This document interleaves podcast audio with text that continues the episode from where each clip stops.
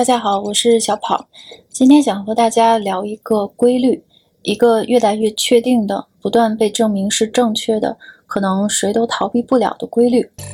这个开头有点标题党了，让人有一种不太祥的预感。但事情是这样的：前天呢，经闻新加坡二季度年化的 GDP 跳水了百分之四十，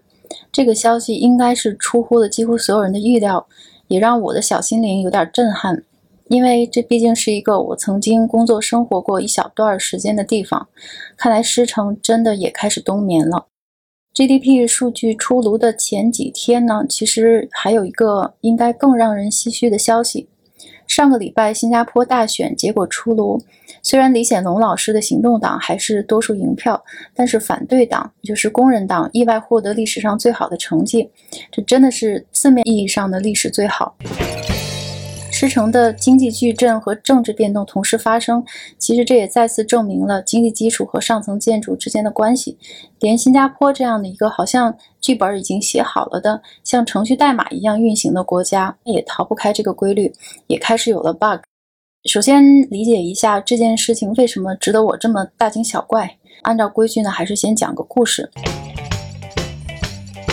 其实有一个灵魂拷问：如果一个国家想变得独具一格、胜天半子，那该怎么办呢？如果您是一位西方国家的领导人，可能就会去折腾，不断制造出各种游戏规则，开发新的规律，寻找新的方向，然后在新战场上秒杀一切。而东方人更儒，儒是儒家的儒，我们遵守规则，但不创造规则。所以，创新或者追求突破的结果，最后经常是 “you can you up”，你行你上，或者是看领导的吧。所以，东方国家要独具一格，领导首先要胜天半子。坡县呢，也就是新加坡，它其实一样也摘不掉东方人的标签儿。在它的命运轨迹中呢，领导人其实非常重要。要证明这一点，或者要了解一下坡县的民族性格，我推荐一本小话书给大家。这本小画书叫做《陈福才的故事》，这不是一本普通的漫画，而是一本新加坡模范的另类历史。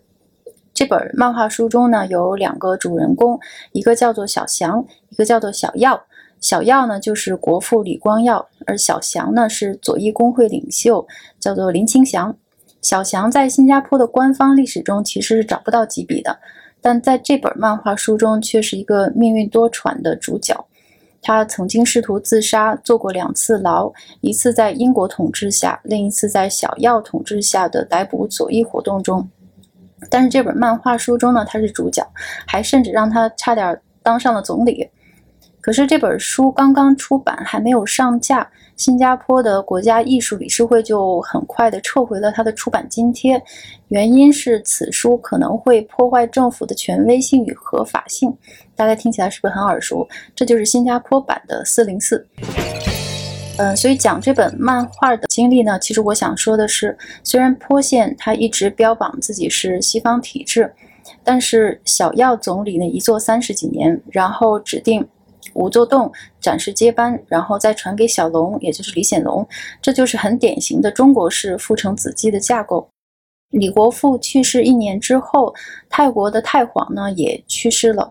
那个时候，我突然发现了两国人民的悼念情景是非常相似的。那不是民众对一个普通的政治家的追思，而更像是一个对皇上、对父亲、对兄长的追思，把统治者看成是父母，而不是公仆。新加坡人民似乎也不觉得这种人设有什么异样。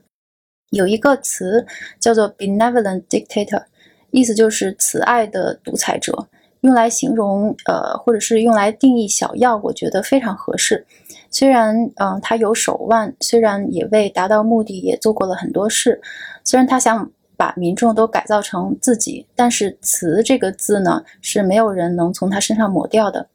我又想起《红楼梦》里边袭人，嗯，开导宝玉呢，曾经说过一句话，他叫他说：“成人不自在，自在不成人。”我觉得用在新加坡上也挺合适。成国不自在，自在不成国。在这么一个弹丸之地，甚至不能被叫做国家，而像是有时候我觉得它应该像雅典或斯巴达一样被叫做 city state，城邦更合适。在这么一个地方呢，它的这种先天弱势就决定了它的生存模式一定是要紧跟风向，并且抱紧大腿。新加坡呢，就像一个快速行进的汽车，小耀是反应灵敏的司机，他没有办法选择方向，必须随时准备变道，寻找弯道超车的机会。小耀和小龙在过去几十年都是非常成功的驾驶员，但是在经济没有增长点、蛋糕没有办法再做大的时候呢，依然会翻车。其实大家都一样，谁也逃不开这个规律。所以这次选举，行动党获票百分之六十。我看了一下这个结果，它比上届减少了近九个百分点，但是反对党呢，就是工人党，比上届增加了百分之十一。这是工人党十年内第二次攻破集选区的堡垒，也就是说，集选区已经不再是铁仓。这背后呢，是一个让李显龙老师细思极恐的情绪。二零一五年的大选其实主要是借助于国父的光环，很多选民的选票呢，其实更像是刚刚逝世的国父致敬。太多的感性成分在里面，其实未必是真正反映民意的。但是这一次，所有人都看到了，新加坡人相信国会需要反对党这件事儿呢，其实可能已经是大势所趋。当然了，这也许是工人党多年来辛勤耕耘的回报，但更大的可能性是在这个活久见的时代，那个巨大的历史转折点也把这个 City State 带离了轨道。